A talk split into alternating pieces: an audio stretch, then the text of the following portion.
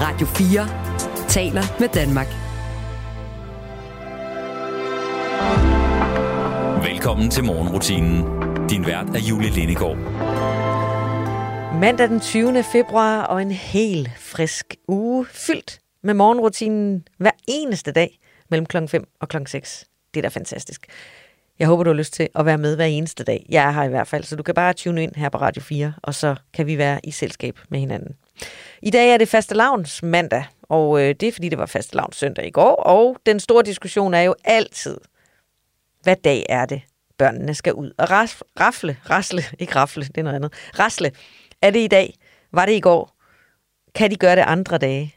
Og gør vi det overhovedet, eller er det bare en form for moderne tiggeri, som i øvrigt måske nærmest er blevet afløst af Halloween, hvor mange, mange flere børn går på gaden. Faste lavn er i hvert fald nu. Du har måske spist faste lavnsboller siden, ja, hvornår så jeg den første faste lavnsboller? Sådan noget 4. januar, tror jeg. Der er i hvert fald faste lavn i de her dage. Og øh, jeg har kastet et blik på, hvad det egentlig er for noget, det der faste lavn. Det stammer faktisk fra den katolske tid i Danmark, Inden påske, der skulle man jo faste i 40 dage, og fastelavn var en fest, som man holdt inden man gik i faste. Den her strenge tid uden kød, fed mad og lækkerier. Det ikke helt faste, men dog uden alt det gode, ikke? Og som en hver anden dansk øh, tradition, så er det noget med en fest først, fordi vi skal jo nyde, før vi kan yde. Efter 1536, du ved, dengang med reformationen, der blev fastelavnsfesten mere sådan ved med at eksistere, men ikke på grund af den der strenge faste. Øh, så altså, i praksis har det jo i mange, mange år ikke rigtig været noget med at faste, mest bare noget med at spise fastelavnsboller og øh, fejre øh, den her årstid. I Sydeuropa, der hedder det jo karneval og karnevale. Det betyder farvelkød på latin, og det er derfor, at øh, karneval kommer op. Ja, sådan er det jo med navne og ord og bogstaver. Morgenrutinen sætter øh, fokus på faste lavn den her morgen, og jeg har også en øh, gæst med. Anna Bogdanova er min mandagstræner igen, og kommer med gode råd til øh, træningen. Så velkommen til en uge fyldt med morgenrutinen, og til den her mandag morgen. Dejligt, at du er her. Lad os lige lægge ud med Rihanna, og så vender vi lige tilbage til at snakke lidt nærmere om Rihanna. Mm.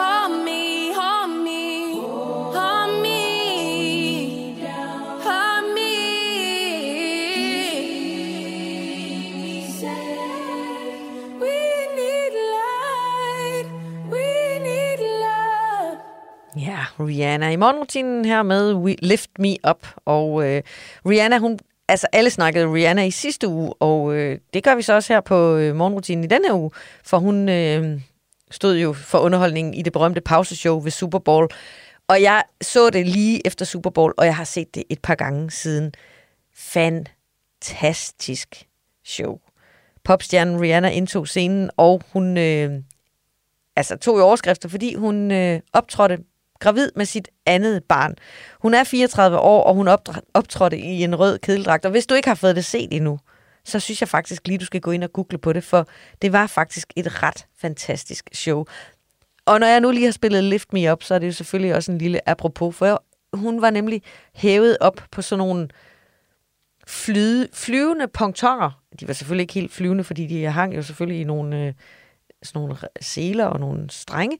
Øh, men man anslår, at omkring 100 millioner mennesker kiggede med, da Rihanna var på scenen under Super Bowl. Så øh, altså, man kan sige, at Rihanna, hun er ikke bare stor her i morgenrutinen, hun er også stor alle mulige andre steder i verden. Og når man kigger på den der Super Bowl performance, så er det jo ikke bare en... Altså, jeg aner ikke engang, hvem der spiller Super Bowl, men jeg har set flere af de her pop stjerners optræden.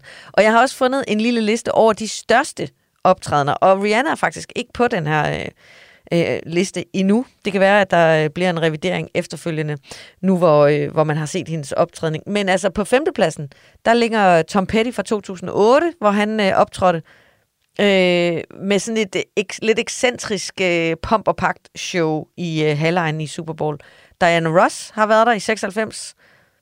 Det var øh, altså også en kæmpe optræden. Lady Gaga har været der med et spektakulært show. Altså det er det jo selvfølgelig. Prince var der i 2007, og øh, er selvfølgelig også en af dem, der er på listen over de allerstørste performance. Og ja, den allerstørste performance til Super Bowl. Janet Jackson, Justin Timberlake. Jeg er sikker på, at du kan huske det. Nipplegate, som det blev kaldt. 2004, så lang tid siden er det.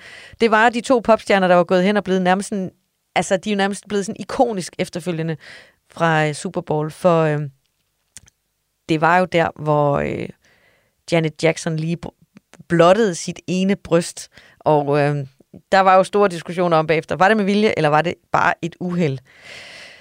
Jeg tror ikke, der var noget. Der var et uheld i den seance. Og øh, tænk engang, det var i 2004, og det står lysende klart. Jeg må have set det mange gange på YouTube eller i alle mulige andre sammenhæng. På en eller anden måde, så står det i hvert fald lysende klart. Rihanna, det var også en fest for leden. Så altså, der er bare masser af kaninhuller at hoppe ned i, hvis du kigger på Super Bowls og superstjerner og pauseunderholdningen i Super Bowl, for det er faktisk på en eller anden måde det, der står tilbage, når vi har snakket Super Bowl. Det er det i hvert fald for mig. Nu et stykke musik med, et, øh, med en gruppe, som ikke har optrådt ved Super Bowl. Men når man lige lader den stå et øjeblik, så kunne det måske være, at det er en skam. For måske skulle de her have haft lov til at optræde ved Super Bowl. Her er ABBA med Dancing Queen.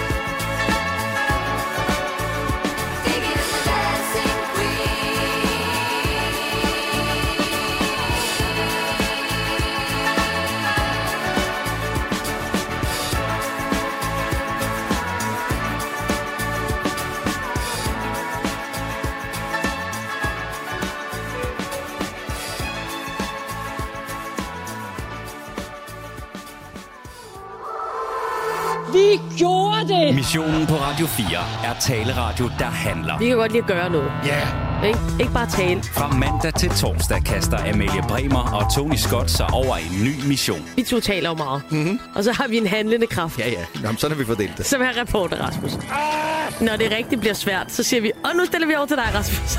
det skal du gøre. Lyt til missionen mandag til torsdag fra 15 til 17. Radio 4 taler med Danmark.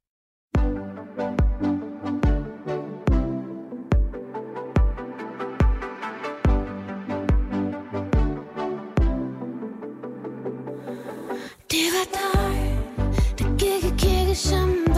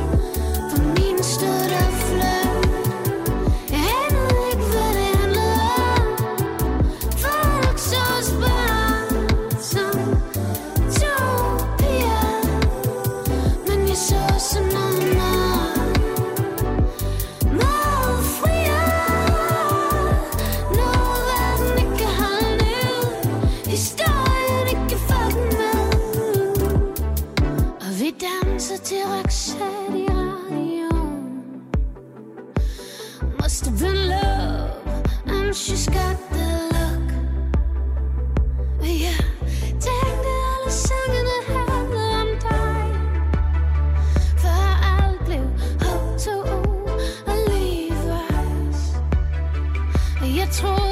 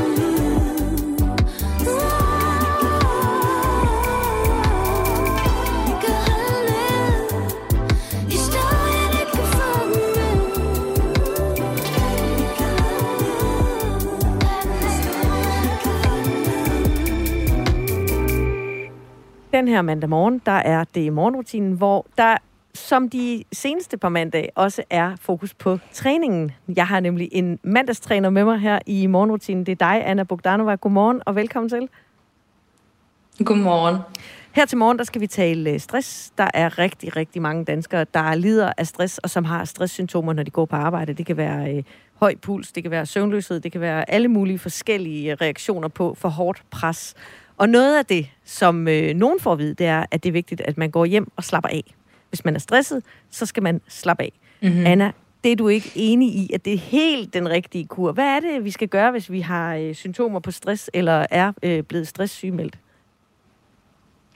Altså, stress er jo øhm, ekstremt individuelt i, sådan, i voldsomhed og symptomer, og det svinger rigtig meget, så man skal selvfølgelig have ekstremt meget respekt for sin dagsform, og, øh, og ikke sådan forser sig selv ud af sin komfortzone. Og den kan både være lille nogle dage, og den kan være lidt større nogle andre dage.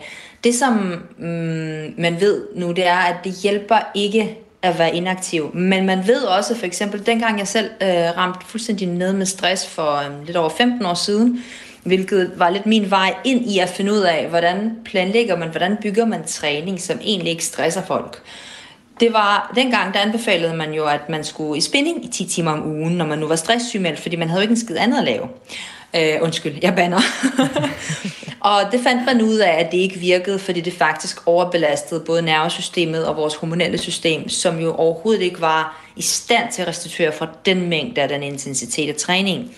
Men det man ved, det er faktisk, at når man har nogle stærke muskler, når man har en god grundstyrke, og når man styrketræner. Når jeg siger styrketræning, så mener jeg ikke, at du syr til og holder ingen pause og bare kører dig ud af med høj musik og puls. Nej, styrketræning det er, at du løfter noget tungt få gange, du holder en lang god pause, du løfter det igen. Du bliver ikke udmattet af det, men du, du anstrenger dig, mens du er i gang. Når man er stærk, så udskiller man mindre stresshormon som respons på øh, stressede begivenheder. Det betyder egentlig bare, at man har en større stresstolerance, så man kan få, det vigtigste er, at man skal kunne få sit stresshormon højt op, når der er brug for det, og så skal man kunne få det helt ned igen, når der ikke er brug for det. Og så det er ikke ligesom, øh, så man ikke får trigget en stressrespons, som var det, at øh, der skete noget fuldstændig kritisk, hvis bare du øh, øh, har glemt, øh, hvor du har lagt nøglen for eksempel, ikke? og nogle gange sådan, sådan nogle små ting, der godt kan stresse os, hvis det er, at vi i forvejen øh, er sådan belastet. Ikke? Øhm, så styrketræning er faktisk rigtig, rigtig vigtigt for at både forebygge stress, men også komme ud af stress. Fordi musklerne gør jo også, at du bedre kan optage næring osv. osv. Men man skal dosere det rigtigt. Ja, og hvordan man doserer og det? Når jeg siger dosere det, så, ja, ja. så handler det rigtig meget om, at man har altså en lav træningsvolumen, plejer, man, så plejer jeg at sige. Det betyder egentlig, at du træner 5-15 minutter ad gangen. Det plejer de fleste at kunne. For nogen kan det godt være, at de starter med 2 minutters styrketræning. Og øh, det betyder også, at man holder pauser, og man ikke laver så mange gentagelser. Så jeg vil for eksempel sige øh, 5 gange 5 squats, 25 gentagelser. De fleste, der har kørt efter en eller anden app eller en time, var sådan, 25 squats? Men jeg skal da lave 300, for det virker noget. nej, nej. Prøv at høre, hvis du laver med god kvalitet, så har du brug for mindre. Og samtidig så stresser du ikke kroppen, så det lader dig restituere fra, for træning skal jo gøre dig mere stressresistent og give dig mere energi, end det tager fra dig. Betyder det, så at det, det der kan skal være... meget mindre til, man tror, at træning er. Ja, kan det betyde, at man faktisk altså, gå en tur i naturen, men også have vægt på, hører dig også sige. Og, og så er der noget omkring, at det ikke nødvendigvis ens betyder med, at man skal have pulsen højt op. Siger du, at man kan træne uden at have Nej, høj faktisk puls? så... Ja, altså man kan sige, at på et eller andet tidspunkt, så vil du opleve, at selvfølgelig stiger pulsen også, men under styrketræning, der stiger den først bagefter, øh, og så falder den igen. Men det der er problemet, det er, at øh, der, der er ret få, der kan tåle pulstræning, når de er stresset. Og det er ofte fordi, at stresssymptomer, det er jo også, hvor pulsen kommer op. Og når træning udløser nogle af de symptomer, man også oplever, når man oplever stress, så føler nervesystemet sig bare ikke tryg. Så det er en rigtig god idé at holde sig langt væk fra udmattelse. Sørg for, at man stopper, før pulsen rører helt vildt højt op. Og så give sig selv pauser nok til at restituere ind til næste runde.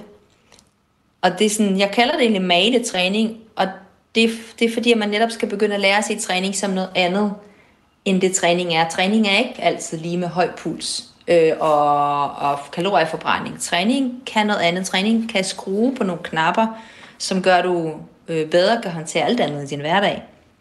Og hvad det er for nogle øh, knapper, det snakker vi mere om lige efter det her stykke musik.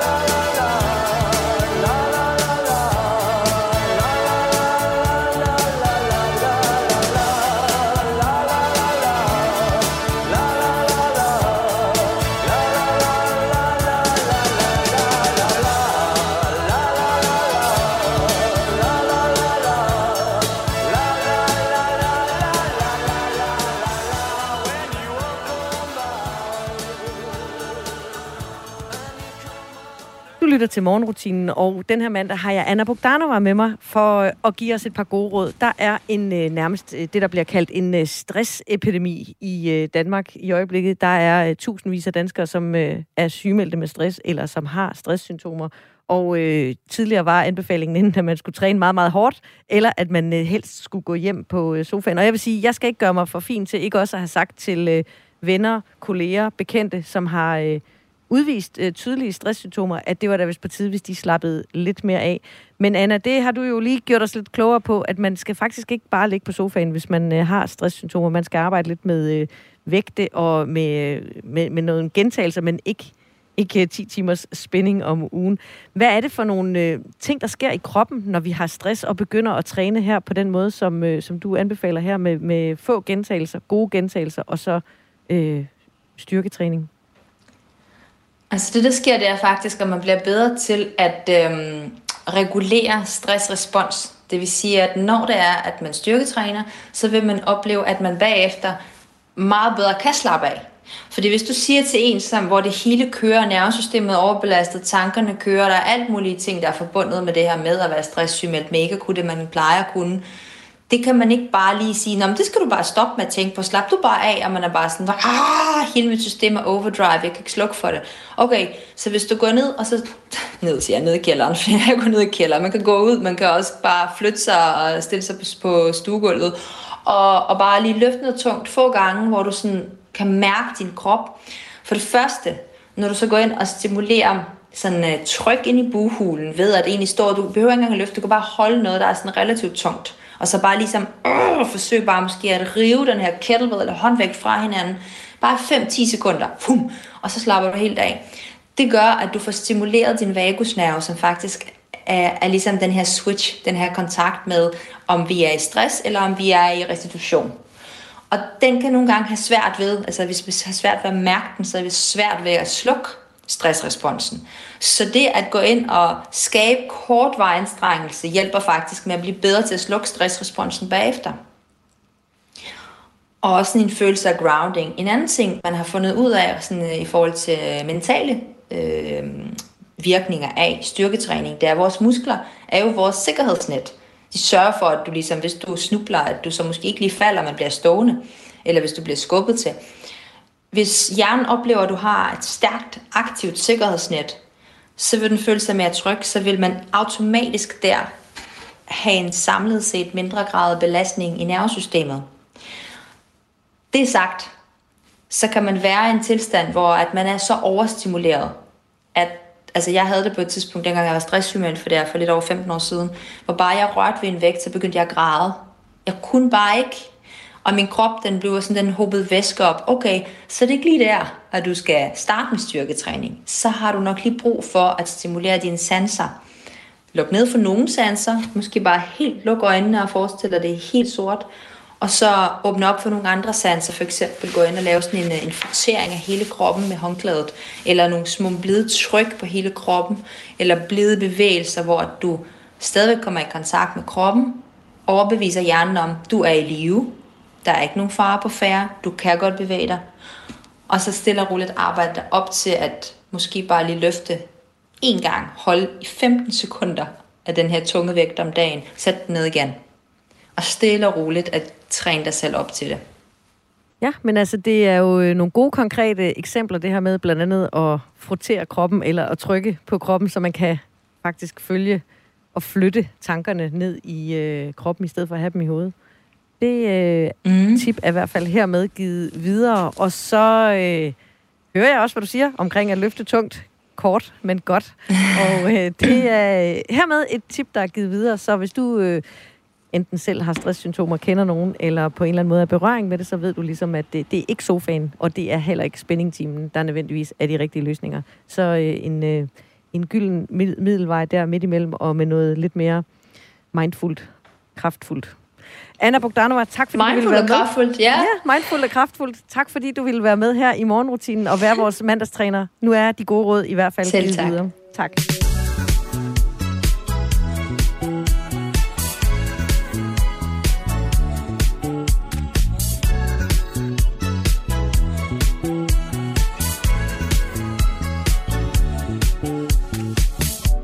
Det blik du sender, det er et jeg kender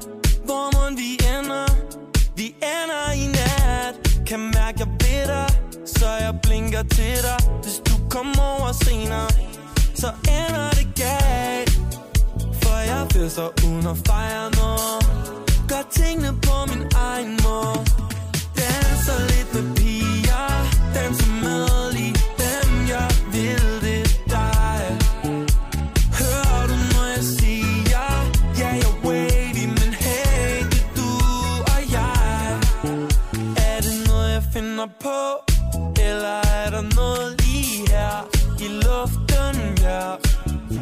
so sad of a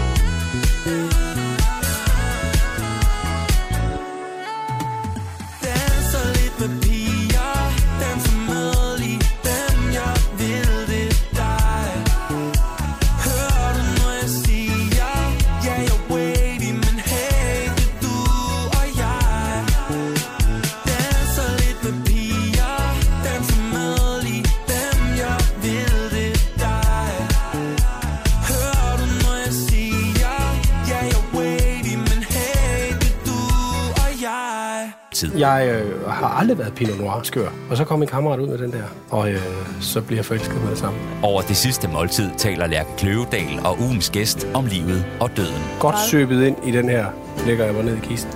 Lyt til det sidste måltid i Radio 4's app, eller der, hvor du lytter til podcast. Jakob Lohmann, hvad skal der stå på din gravsten? Jeg tror, du skulle stå tak for den gang. Det er vel også en skuespiller-exit. Ja. Radio 4 taler med Danmark.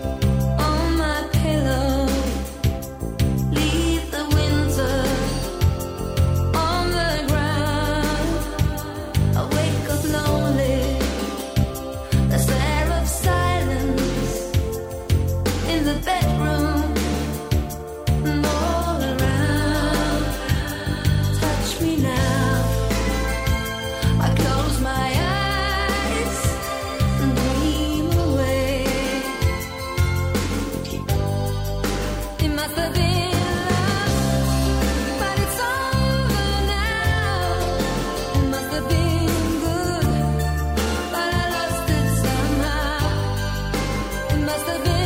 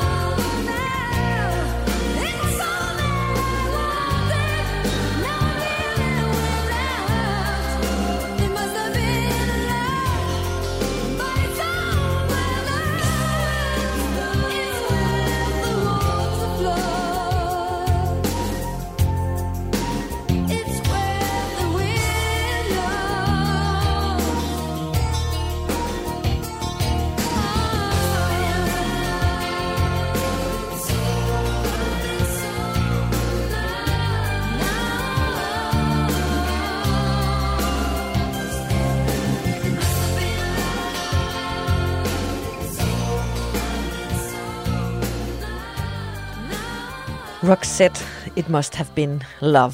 Mandag den 20. februar, faste lavns mandag. Så du kan faktisk godt klæde dig ud her til morgen, inden du tager på arbejde. Eller øh, tage faste lavnsboller med til dine kolleger. Og børnene, de kan jo i dag gå ud og øh, rasle. Og øh, en af de faste traditioner, som øh, jeg i hvert fald satte stor pris på, da mine børn gik i børnehave, det var, at de lavede de her flotte faste lavnsris. Og øh, det er altså i øh, Danmark i dag en børnetradition, men sådan har det faktisk ikke altid været. Jeg har kigget lidt på historikken omkring faste lavnsris. Ja, selv tak. Morgenrutinen sørger for en masse forskellige vigtige viden. Fastelavnsriset kan spores sådan øh, et par hundrede år tilbage, og det var faktisk noget, man øh, pyntede selv. Og altså, du ved godt, i dag der er det enten børnene i børnehaven, der laver det, eller også er det noget, du køber nede i Rema, sådan pakket ind i plastik. Men altså, det er noget med bånd i forskellige farver, og blomster af papir og katte, der bliver sat på. Og øh, der har også tidligere været storke på øh, fastelavnsrisene, fordi øh, de symboliserer jo små børn, et symbol på frugtbarhed, og øh, hænger godt sammen med foråret, som er på vej, hvor alting spiger. Så fra slutningen af 1800-tallet, der findes ris, hvor der også er en slags fod på, så, man, så det sådan, øh, ser ud, som om de kan stå selv. De her købte faste, fastelavnsris, det er jo lidt en anden sag. Er vi ikke enige om det? Men de der hjemmelavede, de blev faktisk i gamle dage, helt tilbage i 1700-tallet. Du kan godt høre, at jeg har været hen i arkiverne her fra morgenstunden. I 1700-tallets Danmark, der brugte man de her ris til at rise hinanden op. Altså, og det vil sådan sige, vække hinanden, eller piske hinanden ud af sengen. Det var især de unge kale og pigerne, der listede ind på deres kammer og slog på hinanden for at få dem ud af fjerne. Og øhm, det er altså sådan en, øh, det var sådan en, ja, man kunne sige, kod forårs, tidlig forårsleg, som øh, altså galt om at komme først op, så man kunne rise de andre med sine faste ris.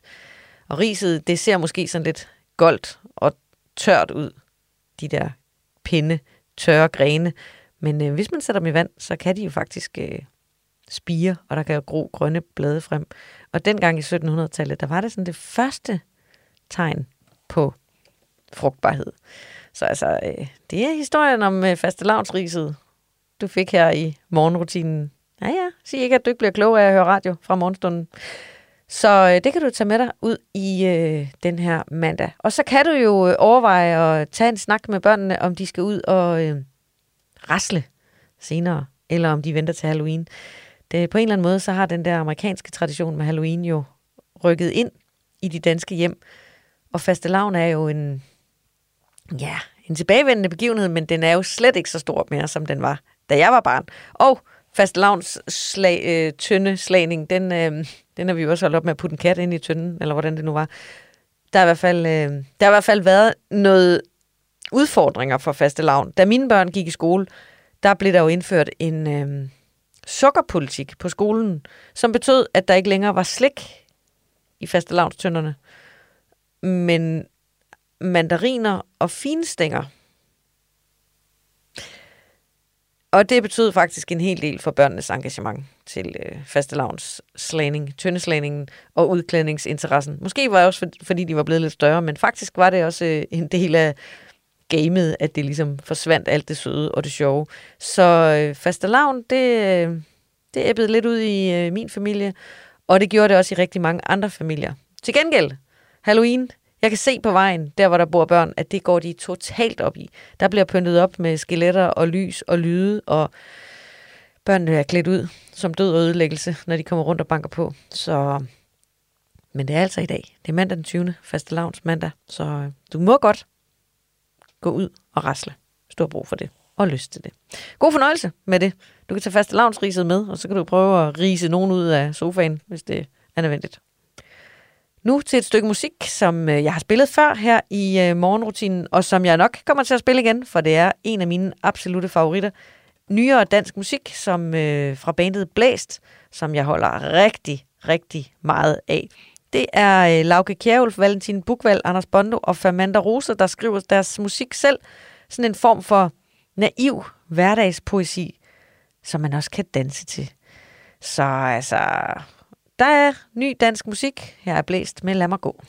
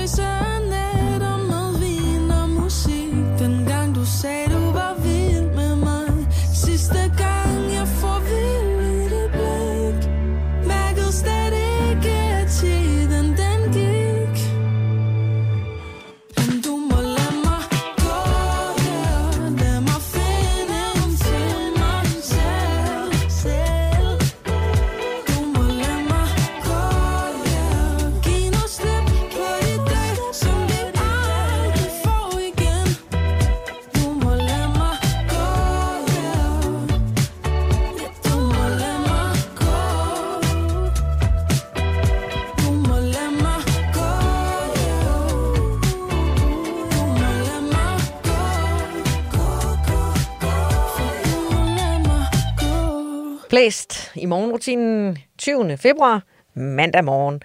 Og øh, som sagt, det er faste lavns mandag. Og vi har ikke øh, været omkring det, men nu kommer vi til det.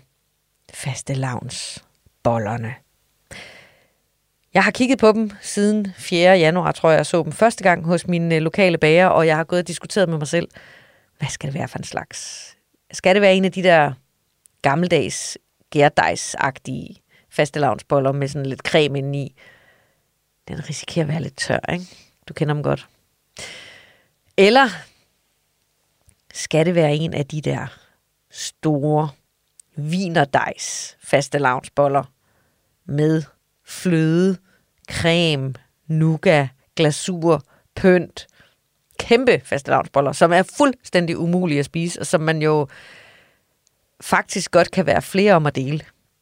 Jeg har fået en af den slags i år, eller jeg vil sige, faktisk kun fået en halv, fordi vi delte, fordi det er jo kæmpe måltider, når man kommer ned til sin bager og ser de der store, flotte, pyntede fastelavnsboller. Øjnene kan ikke få nok, så jeg havde jo købt flere, men jeg måtte jo give op efter en halv, og øh, resten røg desværre ud. Men jeg mangler stadigvæk den der unikke oplevelse, fordi det er jo faktisk sådan med faste lavnsboller, når man har spist sig igennem enten de der gærdejs, så tænker man, nå, var det bare det? Sådan lidt vinerbrødsagtigt gærdejs, halløj. Og når man har spist sig igennem en af de der store flødefaste lavnsboller, så er man sådan lidt kvalm, ikke? Uh, virkelig tungt. Så jeg mangler den der perfekte faste lavnsbolle. Og øh, derfor pirrede det også min øh, nysgerrighed, da jeg så, at... Øh, jamen, der, altså, det er jo ikke fordi, at jeg ikke har set masser af billeder af utrolig mange lækre, flotte faste lavnsboller. Men jeg blev alligevel nysgerrig, da jeg så, at Burger King har lanceret en øh, faste lavnsbolle. Det er godt nok kun i 10 Burger King butikker. Så jeg er ikke lige kommet forbi et sted, hvor de har den. Men øh, der er alt muligt i den. Der er brownie og sådan noget. Jeg tror ikke, at det lige bliver min favorit. Men jeg synes, det er meget sjovt, at de melder sig på banen. Det er selvfølgelig, fordi de har set, at der er et marked. En øh, faste lavnsbolle på Burger King koster 29 kroner. Umiddelbart jo rimelig dyrt nok, ikke? Men jo slet ikke så dyrt som i det indre København. Når man sidder herude i provinsen og øh, kigger ind på København, så kan man godt ryste lidt på hovedet af, at man kan tage både 55 og 65 og 75 kroner for en øh, faste lavnsbolle. Og så kan man jo glæde sig over, at man kan gå op til sin lokale bager og få to for 45 af de helt store faste lavnsboller med fløde. Jeg vil gå på jagt efter en øh, faste lavnsbolle lidt senere i dag, og øh, du kan med god samvittighed gøre det samme. Det er faste lavns mandag. Det skal der være plads til, ikke? En gang imellem de der rigtige, fantastiske oplevelser. Kulinariske. Og altså, ja, jeg ved godt, det giver lidt kvalme. Morgenrutinen er ved at være slut den her mandag, og jeg håber ikke, du fik for meget kvalme af snak om faste fastelavnsboller og fastelavnsris. Og jo også tidligere på morgenen, Anna Bogdanovas øh, gode input til mandagstræneren, som øh, du kan tage med dig ud på den her mandag. Jeg er tilbage igen i morgen tidlig, når klokken bliver fem, og øh, jeg har fundet et stykke musik frem, som øh, hver gang jeg hører det, får lyst til at gå ned til vandet, sætte mig på en bænk og tænke, jeg er allerede blevet gammel. Jeg har lyst til at sidde her og bare kigge ud over vandet. Det kan du gøre, hvis du har lyst, men øh, nu gør jeg det i hvert fald, for det er slut for i dag. Her får du Knacks med en evig klassiker, nemlig Når jeg bliver gammel. Godmorgen, vi høres ved i morgen.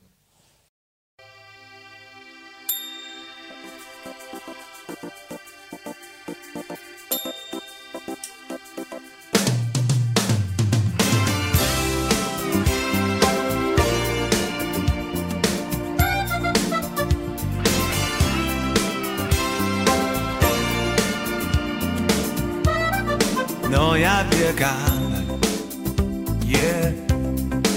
Så vil jeg sidde på en bænk Der hvor havet slår ind over målet Og tag mod duklette perlestik. Af havn og det glibrer i solen. Når jeg bliver gammel. Uh. Skal er så fuld af liv. Her hvor havet slår ind Hvor du kan fange det lige så let Som en dreng med et net på en bambuspil. Når jeg bliver gammel yeah. Så vil jeg sidde på en bænk Der hvor havet slår ind over målet. Og spise mandler med møntestik og æbler mellem lomkniv i solen Når jeg bliver gammel. Uh. Skal byen være så fuld af liv Der hvor solen går ned? For intet liv gemmes væk For at forsvinde helt alene med sin ensomhed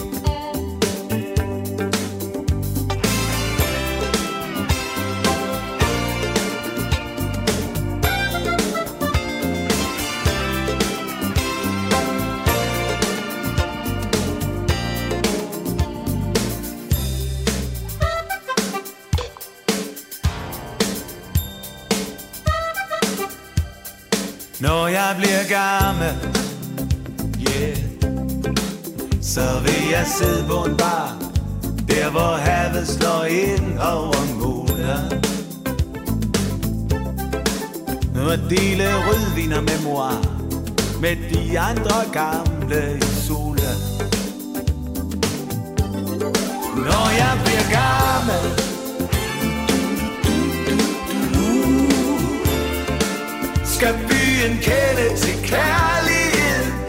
Der hvor solen går ned.